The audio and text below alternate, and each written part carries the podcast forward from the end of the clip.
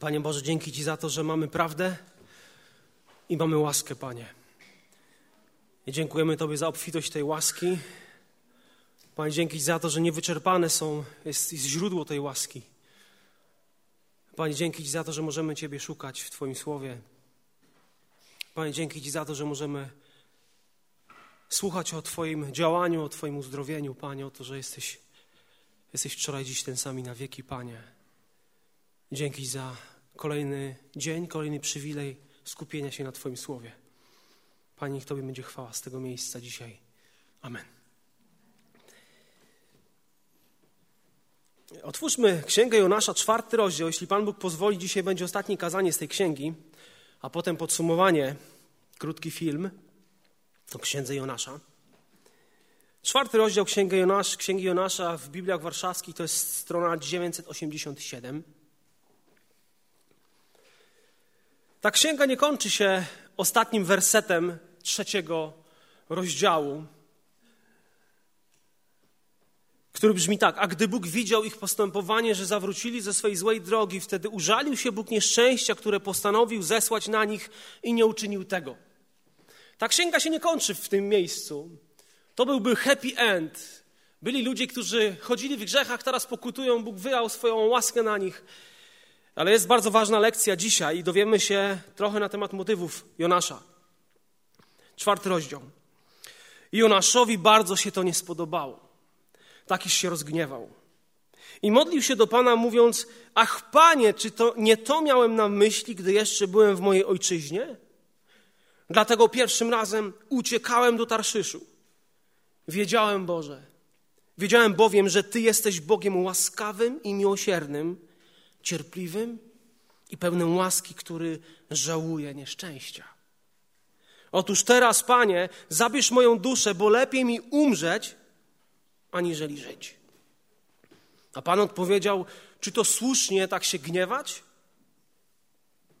Potem Jonasz wyszedł z miasta i zamieszkał na wschód od miasta i zrobił sobie tam szałas i usiadł w jego cieniu, aby zobaczyć, co będzie się dziać w mieście. A Pan, Bóg, wyznaczył krzew rycynowy, aby wyrósł nad Jonaszem, dawał cień jego głowie i osłaniał go przed grożącym mu nieszczęściem. I Jonasz radował się bardzo z tego krzewu rycynowego.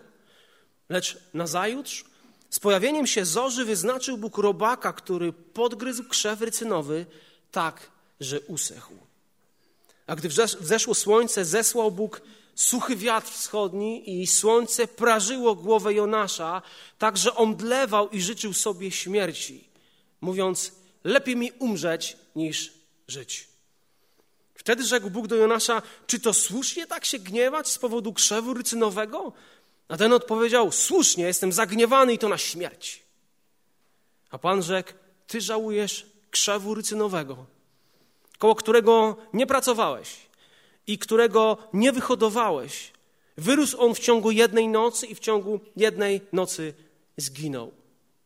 A ja nie miałbym żałować Niniwy, tego wielkiego miasta, w którym żyje więcej niż 120 tysięcy ludzi, którzy nie umieją rozróżnić między tym, co prawe, a tym, co lewe, a nadto wiele bydła. Można uciekać od Boga z powodu tego, że nie chcemy mieć z nim nic wspólnego, bo nas zranił. Ale zobaczcie, co jest, o czym czytamy w historii Jonasza, że można uciekać od Boga z powodu jego dobroci. Że można gniewać się na Boga wtedy, kiedy on wylewa swoją łaskę na drugiego człowieka. A może nie na mnie. Albo wylewa swoją łaskę i na nich, i na mnie, a tak być nie powinno. Tak możemy uważać. To nie jest happy end, tak jak powiedziałem wcześniej. Jonasz idzie do Niniwy, zwiastuje, tysiące pokutuje. No dobrą robotę wykonał, wykonał Bożą wolę, tak? Już za drugim razem wykonał tą Bożą wolę, poszedł. Ale w jaki sposób poszedł? Zobaczcie, że Panu Bogu zależy nie tylko na tym, co robisz, ale przede wszystkim On zagląda głęboko do Twojego i mojego serca. I zadaje pytanie i chce Ci pokazać, dlaczego coś robisz. Dlaczego służysz? Dlaczego w ogóle go uwielbiasz? Bo można przychodzić do Boga, aby coś od Niego otrzymać, Można przychodzić do Boga, bo można się bać, że jak nie przyjdę, to On coś mi zrobi. Ten rozdział, czwarty rozdział pokazuje myśli Jonasza, jego intencje, jego motywy, jego serce. Serce, które, w którym znajduje się grzech. I kiedy patrzymy na Jonasza, możemy zobaczyć ten grzech również we własnym sercu. Księga Jonasza, kiedy patrzysz na pierwszy rozdział, to postawa Jonasza przypomina syna marnotrawnego, tego młodszego, który ucieka z domu ojca. Moja wola, niech się dzieje tak, jak ja chcę. Ale kiedy patrzysz na ostatni rozdział, to widzisz drugiego syna marnotrawnego, tego starszego, który jest bardzo krytyczny. Ktoś fajnie kiedyś powiedział, że sercem każdego problemu jest problem serca. Sercem każdego problemu jest problem serca. On jest nazywany, Jonasz jest nazywany takim dąsającym się prorokiem sprzeczającym się prorokiem. Czytamy Jonaszowi, bardzo się to nie spodobało. Także się rozgniewał. I modlił się do Pana, mówiąc: Ach, Panie, czy nie to miałem na myśli, gdy jeszcze byłem w mojej ojczyźnie, dlatego pierwszym razem uciekałem do Tarszyszu. Wiedziałem bowiem, że Ty jesteś Bogiem łaskawym, miłosiernym, cierpliwym, pełnym łaski i nie jesteś szybki do tego, żeby wylewać gniew stał się zagniewany z powodu dobroci Boga. Nie wiem, czy znacie takie osoby, może w waszym towarzystwie, bliższym bądź dalszym, którzy obrażają się na Boga z powodu tego, że On jest dobry dla kogoś innego. Być może znacie takich, takie osoby, które zazdroszczą z powodu tego, że Bóg coś daje komuś innemu, a nie im.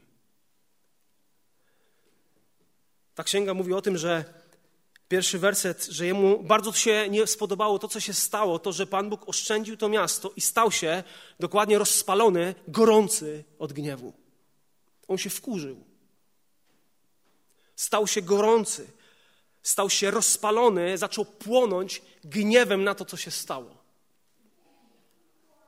Przecież to powinien być powód do radości. Dla niego to był powód do gniewu. Być może on od innych proroków Amosa i Ozeasza dowiedział się, że w przyszłości Asyria będzie zniszczona. Być może dowiedział się o tym, że Asyria zniszczy Izraela i z pewnością ci prorocy przekazali mu taką wieść. Że niedługo ten naród, Asyria, podbije Izraela. Co to z nim będzie? Co będzie z jego krajem? Co będzie z jego ludem? Ale kiedy patrzymy, zobaczcie, kiedy patrzymy wcześniej, to widzimy, że Jonasz jest obiektem Bożej troski. Że Pan Bóg jest zainteresowany tylko jedną osobą, ale też jest zainteresowany całymi narodami. W szczególny sposób traktuje Jonasza. Jaki jest Bóg? On nie chce, aby ktokolwiek zginął, ale chce, aby wszyscy ludzie przyszli do upamiętania aby przyszli do poznania prawdy.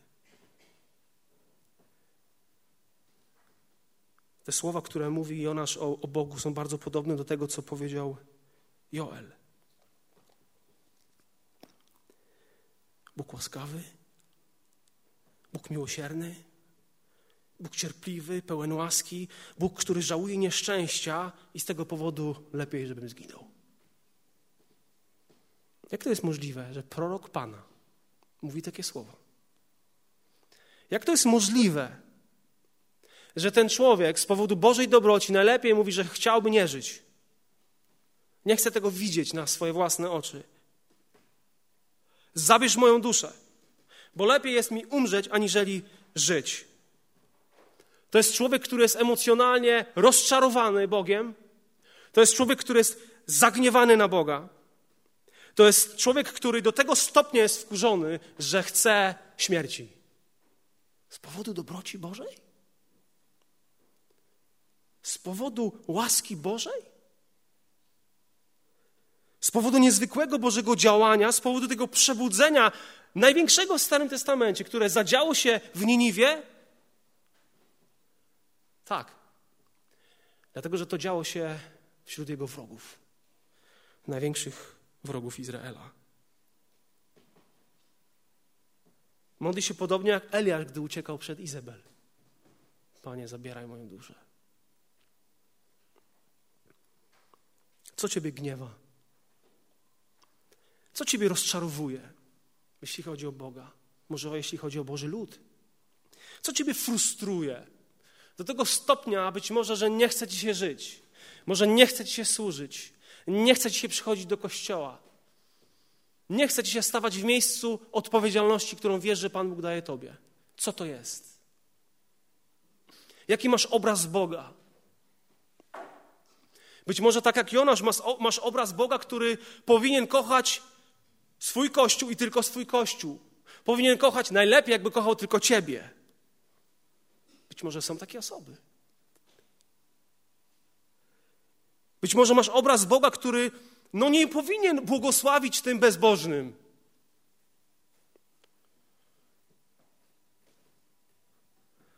Ale Pan Bóg w niezwykły sposób podchodzi do tego buntownika. Trzy dni w brzuchu ryby, niby coś, czegoś się nauczył, jakieś lekcje wyjął, ale nie do końca. Jednak serce jego nie było przemienione przez, przez to, co się stało. I Pan Bóg w niezwykły sposób zadaje mu tylko jedno pytanie. Jak ja bym chciał być takim ojcem? Kiedy widzę zagniewanego, zagniewane moje dziecko, to młodsze czy starsze, to z taką cierpliwością podchodzę do, do niego i mówię, czy to słusznie tak się gniewać, gniewać synku? Zazwyczaj to wiecie, groźby, a tak, jeszcze raz i tak dalej, i tak dalej. Czy to słusznie tak się gniewać? I nic więcej.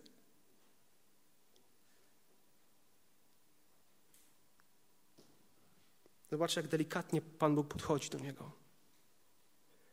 Czy on miał jakiekolwiek prawo się tak, ten Jonasz, tak gniewać, się tak wkurzać? Żaden człowiek nie powinien kwestionować tego, co czyni Bóg. Nawet jeżeli to jest takie dalekie od naszego wyobrażenia, Bożego działania, tego, kim jest Bóg, żaden człowiek nie powinien tak czynić. Jego zdaniem Asyria zasługiwała na śmierć. Prawda. A Jonasz zasługiwał na śmierć? Również zasługiwał na śmierć. Z powodu swojego buntu i grzechu. Tak bardzo chciał wylania Bożej sprawiedliwości, ale zapomniał, że ta sprawiedliwość, jak będzie wylana, to może dosięgnąć Jego. I Jemu się oberwie. O tym już zupełnie zapomniał. Chyba zapomniał o swoim nieposłuszeństwie, o, swoim, o swojej ucieczce. I zobaczcie, jak, jak brzmi jego druga modlitwa. Jaka to jest inna modlitwa od tej pierwszej, kiedy był we wnętrznościach ryby. Tam dziękuję, wysławia i mówi: Boże, Ty jesteś zbawieniem, Ty jesteś wybawieniem, ratunkiem. A druga modlitwa: Boże, zabij mnie. Jaka inna treść, jaka, jakie inne intencje. Warren Wiersbe, jeden z komentatorów, napisał takie słowa: Jonasz modlił się swoją najlepszą modlitwą w najgorszym miejscu w brzuchu ryby. I modlił się swoją najgorszą modlitwą w najwspanialszym miejscu, w Niniwie, w miejscu Bożego Przebudzenia. Po raz pierwszy modlił się z powodu tragedii, z powodu złamanego serca, ale po raz drugi, kiedy się modli, to modli się z powodu zagniewanego serca. W pierwszej modlitwie mówi o Bożym zbawieniu, w drugiej o, o śmierci, o zabraniu życia. Woli raczej umrzeć, niż żeby nie działo się tak, jak on chce. Tak, jak sobie wydedukował. Teraz wiemy, dlaczego on uciekał. Po prostu Bóg wiedział, że Pan Bóg jest tym, kim jest, że jest dobry i łaskawy. Jeżeli oni się nawrócą, jeżeli oni będą pokutować, to Bóg ich oszczędzi, ale takiej koncepcji Boga nie chce. Takiej przyszłości nie chce. Przecież miałem głosić im poselstwo zagłady i czekałem na to, na ten dzień, kiedy to nastąpi. Wrócę do swojego kraju i co powiedzą? Być może zaczną mnie atakować o to, że jestem fałszywym prorokiem, bo nie stało się to, co powinno się stać. Co z moją reputacją? Asyria ocalona? Może ktoś mnie oskarżyć o zdradę? Przecież to był patriota z takimi klapami na oczach. Tylko Izrael, bo kocha tylko Izraela. Nikogo więcej, nikogo mniej, tylko nas. Jak bardzo się mylił.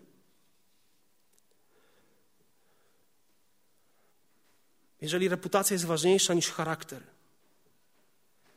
jeżeli swoje własne zadowolenie jest ważniejsze od tego, żeby zadowalać Boga, to jesteśmy w wielkim niebezpieczeństwie, jeżeli tak jest w naszym życiu. Możemy żyć w taki sposób, że będziemy chronić, bronić i walczyć o nasze uprzedzenia, o nasze przesądy, o nasze koncepcje, zamiast wypełniać nasze duchowe obowiązki i powinności. I są ludzie, którzy nie walczą o prawdę, walczą o swoją prawdę. Walczą o swoje rozumienie Boga, o swoje rozumienie Kościoła, o swoje rozumienie służby. I to jest tragedią. Zobaczcie, że Jonasz miał bardzo dobrą teologię. On znał Boga, wiedział, jaki on jest. Ale ta teologia z głowy nie przeszła mu do serca i do rąk i do nóg. Oczywiście był posłuszny Bogu, ale czy, czy na tym polega życie z Bogiem? Że będę posłuszny z zaciśniętymi zębami? No przecież wykonałem to, co chciałeś. Co z Twoim i z moim sercem?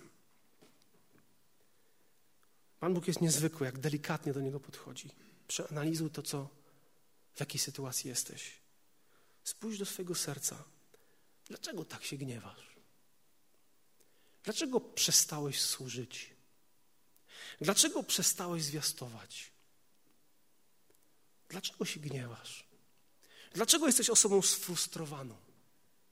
Dlaczego upadasz? Dlaczego?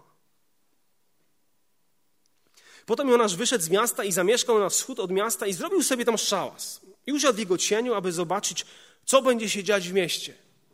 Widzi pokutujących ludzi, ale tak naprawdę ma nadzieję, że tam będzie coś więcej niż tylko pokuta. Może Pan Bóg tego nie przyjmie? Może jednak będę mógł zobaczyć jakieś pioruny, ogień z nieba, siarki, tak jak w przypadku Sodomy i Gomory, bo zwiastował to, co jak patrzymy na tekst hebrajski, że miało być całkowite zniszczenie tego miasta. Niezwykłe. Czy Pan Bóg mu kazał odejść z tamtego miejsca? Nie czytamy o tym. Zrobił swoje, uciekł na wschód i patrzy. A Pan Bóg wyznaczył krzew rycynowy, aby wyrósł nad Jonaszem, dawał cień jego głowie i osłaniał go przed grożącym mu nieszczęściem. I Jonasz radował się bardzo z tego krzewu rycynowego. Lecz nazajutrz z pojawieniem się zorzy wyznaczył Bóg robaka, który podgryzł krzew rycynowy, także usechł. A gdy wzeszło słońce, zesłał Bóg suchy wiatr wschodni i słońce prażyło głowę Jonasza. Także omdlewał i życzył sobie śmierci, mówiąc, lepiej mi umrzeć niż żyć. Patrzysz na księgę Jonasza i widzisz, jak Pan Bóg suwerennie działa. Kiedy on zaczął uciekać, posyła wiatr, posyła wicher, posyła fale. Kiedy znalazł się w wodzie, w niezwykły sposób posyła wielką rybę. W niezwykły sposób potem czytamy o tym, jak ona go wyrzuca, wypluwa. A teraz posyła, robi niezwykłą rzecz. Powoduje, że wyrasta przy nim krzew rycynowy, który, który osiąga do trzech metrów wysokości, ma dosyć duże i gęste liście i naprawdę można się schronić pod jego liśćmi. W klimacie gorącym ten krzew bardzo szybko potrafi rosnąć. Ale również bardzo szybko usycha, kiedy zrani się na przykład łodygę. Oczywiście to, co się stało, było niezwykłym, niewątpliwie to był cud. W ciągu jednej, kilku godzin tak wielki krzew. I zobaczcie, Jonasz jest zagniewany, nagle wyrasta jakiś krzaczek i on się strasznie raduje, taki, jest taki rozchwiany. Jak bardzo się cieszy, jak bardzo się radował z tego, że może być w tym szałasie swoim, prawdopodobnie z jakichś kamieni zbudowanych, bo tam w Mezopotamii trudno o drzewa. Ale Pan Bóg widzi, że ten jego sługa nie rozumie, nie łapie tego, co powinien. I poddaje go pewnej próbie. Kolejny test. Pan Bóg musiał mu dać taką wizualną lekcję. Jonasz związał swoje emocje z tym krzaczkiem i Pan Bóg użył tego, co kochał, za co był wdzięczny, aby coś mu pokazać. Jest przeszczęśliwy, uradowany swoim No komfortem, swoim życiem. A czym powinien się cieszyć ten prorok? Krzakiem? Czy tym, co dzieje się w Niniwie? On jest przeszczęśliwy z powodu roślinki. Bo to daje mu szczęście, to daje mu pewien komfort, bo jest mu tak dobrze, bo ma cień.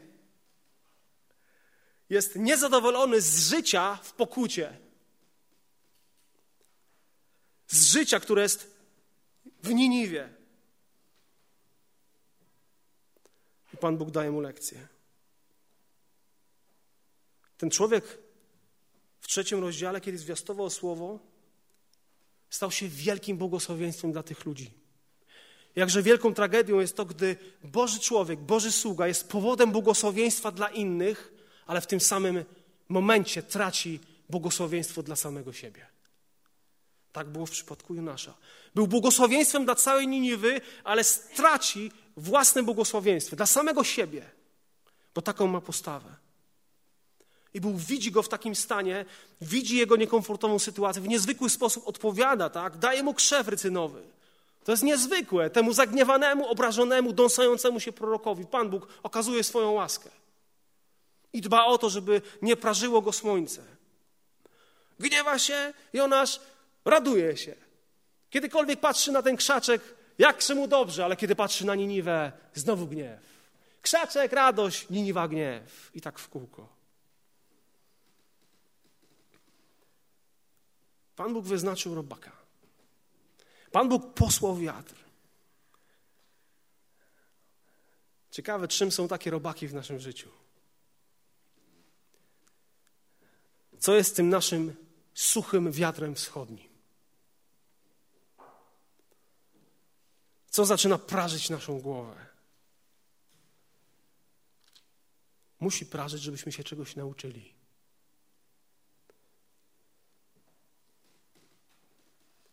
I Jonasz w końcu jest nieszczęśliwy. W końcu jest załamany. Nie ma się co dziwić, kiedy tak praży Twoją głowę i praży, nie masz się gdzie schować.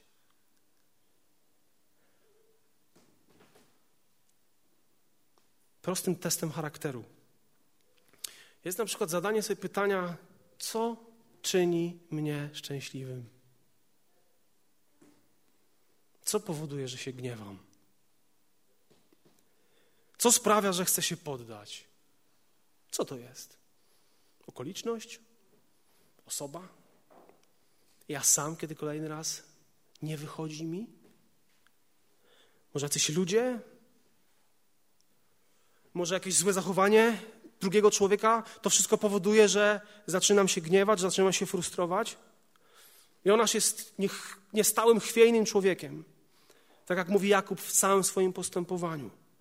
Jednej chwili zwiastuje słowo, drugiej chwili ucieka ze swojego stanowiska. Raz się modli o życie i dziękuję, raz się modli o śmierć. Boże, zabij mnie. Raz wzywa całe miasto do pokuty, a sam zapomina, że on sam musi pokutować. Bardziej troszczy się o rzeczy materialne, o jakiegoś, jakiś krzaczek, niż o zgubione dusze, które potrzebują Bożego ratunku. O co my się troszczymy dzisiaj? O jakie sprawy się troszczymy? O rzeczy czy o ludzi? O Kościół czy o siebie? O niezbawionych czy o siebie? O swój komfort czy o duchowy komfort tych, którzy giną?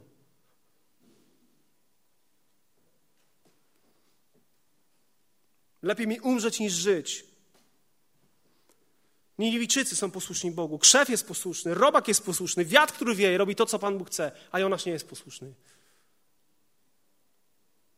Nie pokutuje, nie jest wdzięczny, nie jest zadowolony z tego, że Bóg wylewa swoją łaskę. Same problemy z tym człowiekiem. Mojżesz, Eliasz też w pewnym momencie swojego życia stali się tak zniechęceni, że prosili o śmierć. Wy, wymasz mnie ze swojej księgi. Zabierz moją duszę. Gubimy właściwą perspektywę, gdy skupiamy się na sobie. Przestajemy patrzeć wtedy na, na Boga przez wiarę, na to, co się dzieje, gubimy tą właściwą Bożą perspektywę. Pojawia się niezadowolenie, pojawiają się negatywne emocje. Jak bardzo on jest inny od Joba. Pan dał, Pan wziął, niech imię Pańskie będzie błogosławione. Boże, zabij mnie. Pan dał, Pan wziął, niech imię Pańskie będzie błogosławione. Ale Bóg jest niezwykły. Kolejny raz mówi do Jonasza i zadaje mu to samo pytanie. Czy to słusznie tak się gniewać? Z powodu krzewu rycynowego? Słusznie, jestem zagniewany to na śmierć. Nie mam powodu, by żyć. Jest pośród największego przebudzenia. On mówi: Ja nie mam powodu, żeby żyć. Jak bardzo możemy być zaślepieni, kiedy Pan Bóg może na naszych oczach działać, odpowiadać na modlitwy, a ktoś może być tak bardzo zapatrzony w siebie, że będzie chciał odchodzić z tego świata, bo nie ma żadnego powodu, żeby żyć. Naprawdę ten człowiek nie ma żadnego powodu, żeby żyć? Bóg mu pokazuje pewien kontrast między oszczędzeniem Niniwy a zniszczeniem krzewu. Pokazuje mu, że Jonaszu, ty nie masz troski o Niniwę, i, a tak bardzo chcesz troszczyć się o jakiś krzaczek? Tak bardzo troszczysz się o swój, swoją wygodę? O swój komfort? Czyste samolubstwo, czysty egoizm. Tak bardzo można być dotkniętym, żeby chcieć umrzeć z powodu Bożej dobroci. Ale on nie miał prawa się gniewać. Czy to on dał życie temu, tej roślinie? Czy to on dał życie Niniwie? Czy to on troszczył się, aby setki tysięcy ludzi miało co jeść, aby oni mieli co pić? Czy naprawdę Jonasz się troszczył o to wszystko? Nie. To Bóg był tym, który wylewał swoją łaskę, wylewał swoje błogosławieństwo na sprawiedliwych, świętych i na bezbożnych. Nie Jonasz. Patrzy na człowieka Jonasz i widzi małą wartość jakiegoś Asyryjczyka. On to ma wartość. Przecież jego głowa nie może być smażona przez słońce. O co się troszczysz dzisiaj? Albo o kogo? Czy jesteś wdzięczny z powodu Bożej łaski? Wiecie co, kiedy Pan Bóg wylewa swoją łaskę, ludzie się nawracają i przychodzą do kościoła, to ludzie mogą być zagniewani. Trochę czuć się nieswojo, bo, bo oni śmierdzą papierosami jeszcze bo oni mogą niekoniecznie pachnieć wspaniale, bo oni mogą burzyć nasze te kościelne zwyczaje, które mamy, bo one, oni mogą zaburzać nasz program nabożeństwa, bo oni nie wiedzą, jak się zachowywać, bo oni mają mnóstwo pytań, bo ciągle nie mogą się czegoś nauczyć. To są duchowe dzieci. To ty masz ich nauczyć. To ty masz ich, im pokazać Boga, życie z Bogiem. Można się gniewać, na to, co czyni Bóg. Możemy się zamknąć w tym budynku. Będzie nam wtedy tak miło, tak wspaniale. Możemy pozamykać tutaj. Można tak zrobić. Są kościoły, które tak funkcjonują, za bardzo nie są otwarte i nie chcą być otwarte. I umierają. Cały czas przekonani, przekonane o swojej wartości, o swojej jakości, o swojej wspaniałości.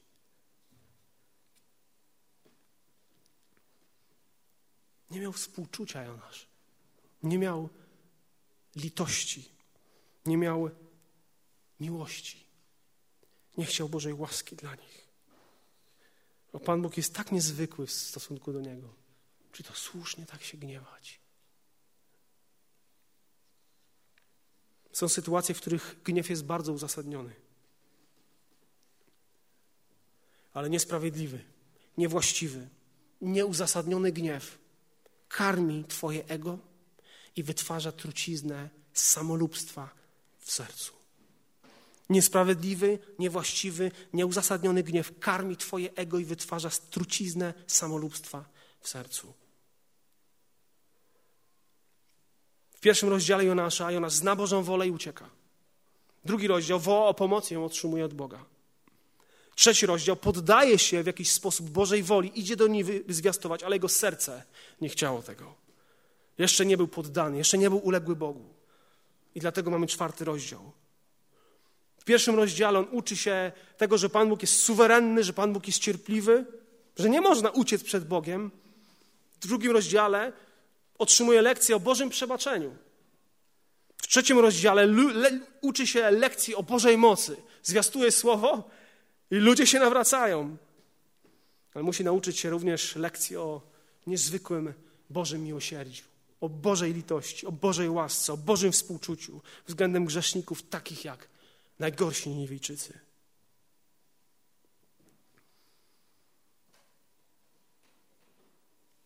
Przyprowadza całe miasto do wiary w Boga, ale nie kocha tych ludzi.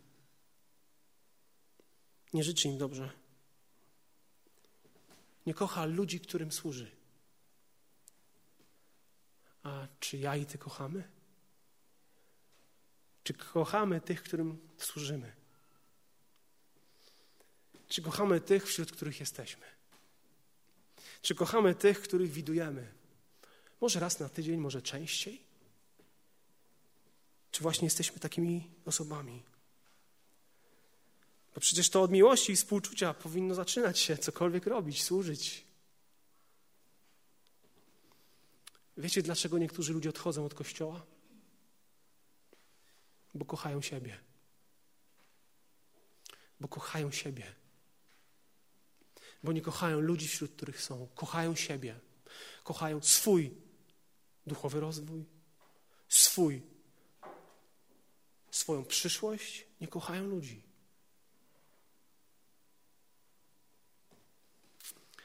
Można też być w kościele, można robić świetną robotę i w tym wszystkim robić to nieszczerze, robić to z bólem, robić to z buntem, robić to z wyrzutem.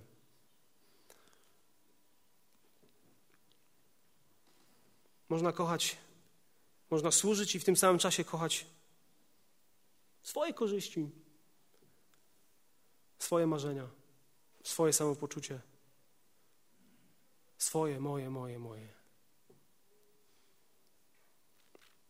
Ostatnie wersety tego rozdziału to jest lekcja całej księgi.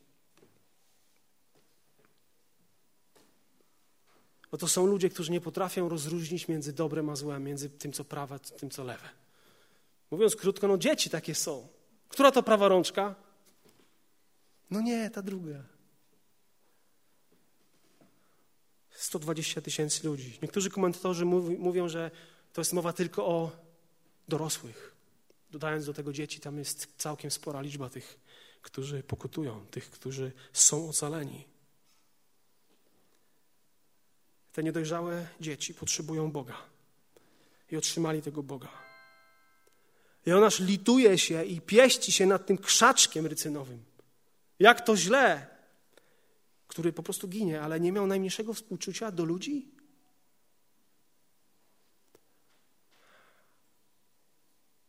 Użala się.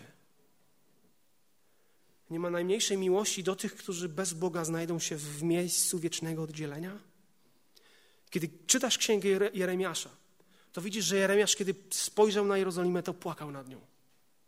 Kiedy czytasz Nowy Testament, czytasz o Jezusie, to widzisz, kiedy patrzył na Jerozolimę, to Jezus płakał nad Jerozolimą. Paweł, kiedy był w Atenach i widział tą całą bezbożność, to czytamy, że był wzburzony. Był smutny z tego powodu, co to jest za bałwochwalstwo. Zwiastował Chrystusa, zwiastował zmartwychwstanie. A on nas nie łapie tej lekcji o współczuciu, o miłości. I księga Jonasza i księga Nahuma to są jedyne księgi, które kończą się pytaniami. I obie księgi mówią o Niniwie. Kiedy prorok Nahum kończy swoją księgę, to kończy pytaniem, w którym mówi o Bożym sądzie nad Niniwą. Kiedy Jonasz kończy swoją księgę, to jest mowa o Bożej łasce. Jest mowa o tym, że Pan Bóg okazał swoją łaskę, bo on jest pełen współczucia, pełen litości. Kiedy patrzysz na księgę Jonasza, to widzisz, że to Bóg ma pierwsze zdanie i to on ma ostatnie zdanie. Kiedy czytasz Księgę Jonasza, to widzisz własny interes i prawdziwą miłość, Boży interes. Widzisz, o, możesz czytać o swojej wygodzie i o duchowej wygodzie, duchowym życiu. I tego bólu, który Jonasz doświadczył z powodu krzaku, tego nie można porównać do, do bólu Boga, kiedy miałby wylać swój gniew na 120 tysięcy osób. Na swoje stworzenie, które ukształtował i ochraniał.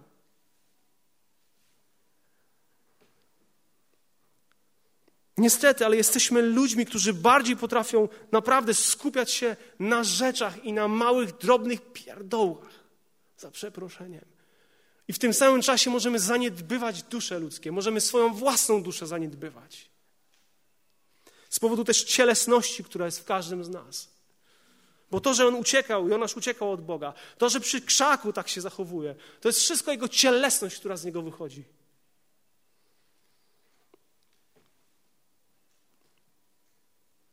I Jonasz jest tragicznym przykładem sytuacji Izraela. Oni byli oskarżeni, Izraelici, o to, że, że byli nieposłuszni Bogu, byli niezadowoleni z tego, jak Pan Bóg działał. Bardziej troszczyli się o swoje własne interesy niż o sprawy Boże, o to, żeby świecić wśród pogan. Nie chcieli zanosić Ewangelii, dobrej nowiny o Bogu. Poganą, nie kochali ludzi, a mówili o Bogu, uczyli o Bogu. Nie kochali Boga i ludzi.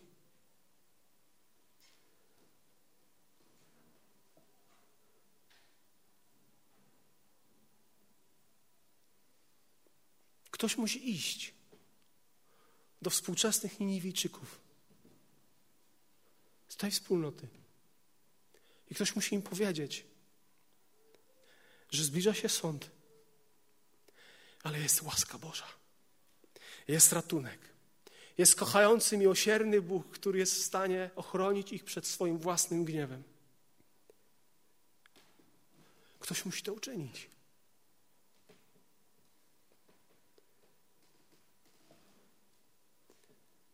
Tak bardzo to jest niewygodne Jonaszowi, jeny.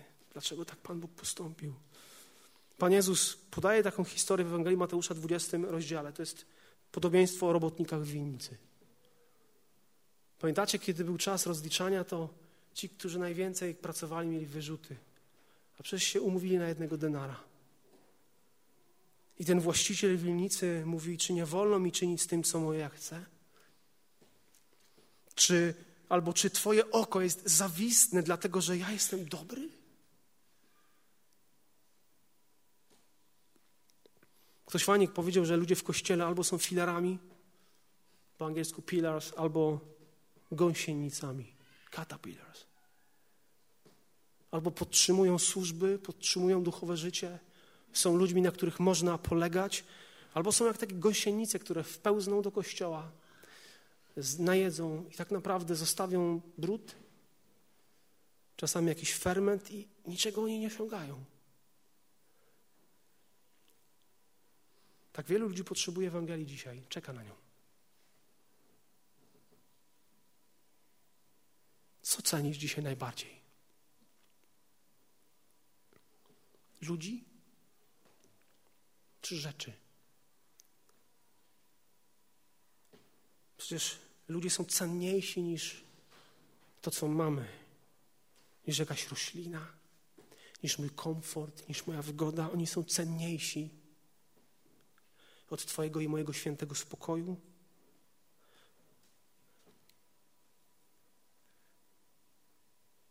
Co z Tobą i ze mną? Czy to nie jest tak, że trochę tego Jonasza jest w każdym z nas?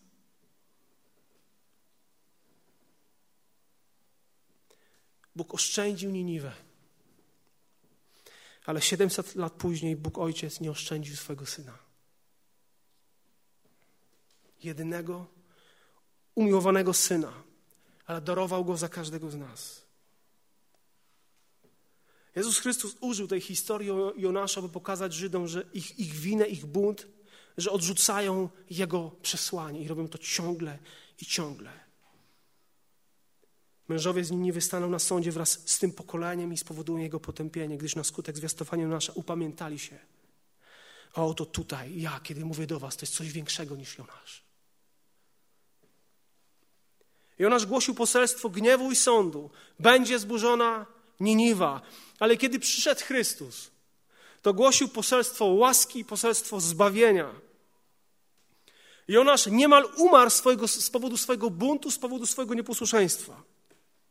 Tak było. Ale Chrystus doskonale wypełnił wolę Ojca. I umarł jako doskonały, ten, który wypełnił to, co chciał Ojciec.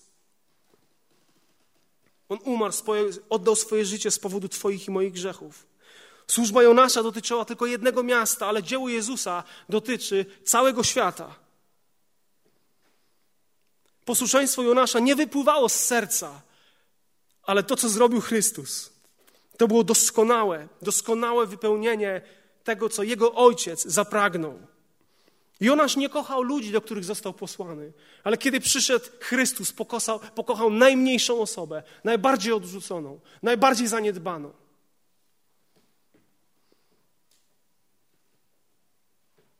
Jezus miał ogromne współczucie, ogromną miłość do ginących, do grzeszników i udowodnił to, kiedy zdecydował się iść na Golgotę i umarł. Kiedy był na krzyżu, to wołał: Przebacz im, bo nie wiedzą, co czynią. A Jonasz nie chciał przebaczenia dla ludzi, Bożego przebaczenia. Jonasz był cielesny, Chrystus duchowy. O ile większy jest Jezus od Jonasza, dlatego tym bardziej zwróćmy uwagę na to, co mówi Jezus. Na to, co stanie się z tymi, którzy odrzucają Jego ofiarę. I wiecie co, prawdziwym problemem nie jest to, jak Jonasz zareagował na to Boże pytanie. Tylko prawdziwa sprawa, prawdziwy problem to jest to, jak ty i ja zareagujemy na to, co, o czym słyszeliśmy. Czy zgadzamy się z tym, że ludzie bez Chrystusa są zgubieni? Czy zgadzamy się z tym, że oni mają niezwykłą wartość dla Boga? Nawet ci, którzy, których nie lubimy, peowcy, pisiory, LGBT, homosie. Czy mamy świadomość tego, że tak, oni żyją w grzechu, ale są kochani przez Boga i chcą, chociaż nie, nie zdają sobie z tego sprawy, ale oni potrzebują ratunku, potrzebują zbawienia. Czy mamy świadomość tego? Czy mamy współczucie i miłość do tych, którzy nie znają Boga na Twojej ulicy i mojej ulicy? Którzy są w Twojej rodzinie?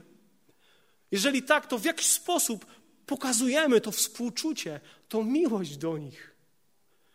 Bo Chrystus to czynił. Czy troszczymy się o nasze osiedla, o nasze miasta, w których jest tak dużo grzechu, a tak mało prawdziwego Bożego świadectwa? Czy cieszymy się, kiedy, kiedy grzesznicy pokutują i zaczynają ufać Chrystusowi? Czy modlimy się o to, aby do Ewangelia docierała do naj, najdalej wysuniętych krańców ziemi? Czy modlimy się o tych, którzy mogą iść tam, gdzie ja nie mogę iść? Czy jesteśmy gotowi, aby wspierać finansowo również tych, którzy idą tam, gdzie ja nie jestem w stanie?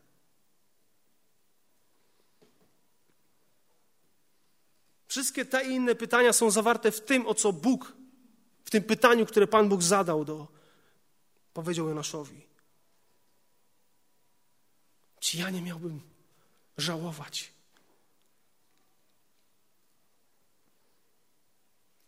Pan Bóg domaga się odpowiedzi.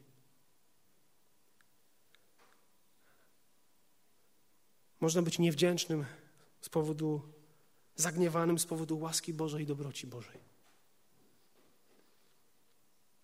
Można nie widzieć wartości ludzkiego życia.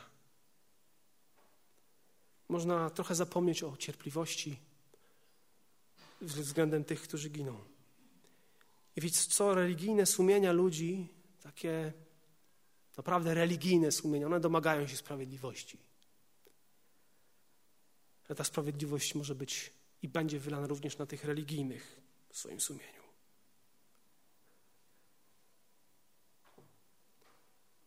Bardzo lubię film Lista Schindlera. To jest jeden z filmów, który, który pokazuje z jednej strony coś strasznego, jeśli chodzi o wolność, z drugiej strony mówi o tym, że spyli ludzie, którzy widzieli wartość duszy ludzkiej. Pamiętaj, pamiętasz być może, jak kiedy na końcu już wojna się praktycznie kończy, Niemcy muszą uciekać i Żydzi dają prezent Schindlerowi. I on taki jakby poruszony mówi, jeszcze za ten pierścień kolejną osobę mógłbym wykupić. Zobaczcie ten samochód. Kolejne osoby. Ja tego nie zrobiłem. Kolejna, jeszcze kolejna. Jeszcze ten płaszcz bym sprzedał. I kolejna by była. Przy bojściach Salomona i tym fragmentem chciałbym zakończyć. Powiedziane jest tak. Ratuj wydanych na śmierć. A tych, których się wiedzie na stracenie, zatrzymaj. Ratuj wydanych na śmierć. A tych, których się wiedzie na stracenie, zatrzymaj. Jeżeli mówisz, nie wiedzieliśmy, to ten, który bada serca, przejrzy to. A ten, który czuwa nad Twoją duszą, wie o tym i odda każdemu według jego czynu. Ratuj wydanych na śmierć, a tych, których się wiedzie na stracenie, zatrzymaj.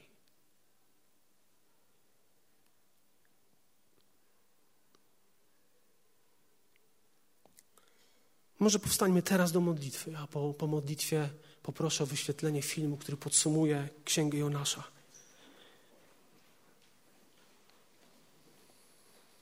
Niech imię Jezusa będzie uwielbione.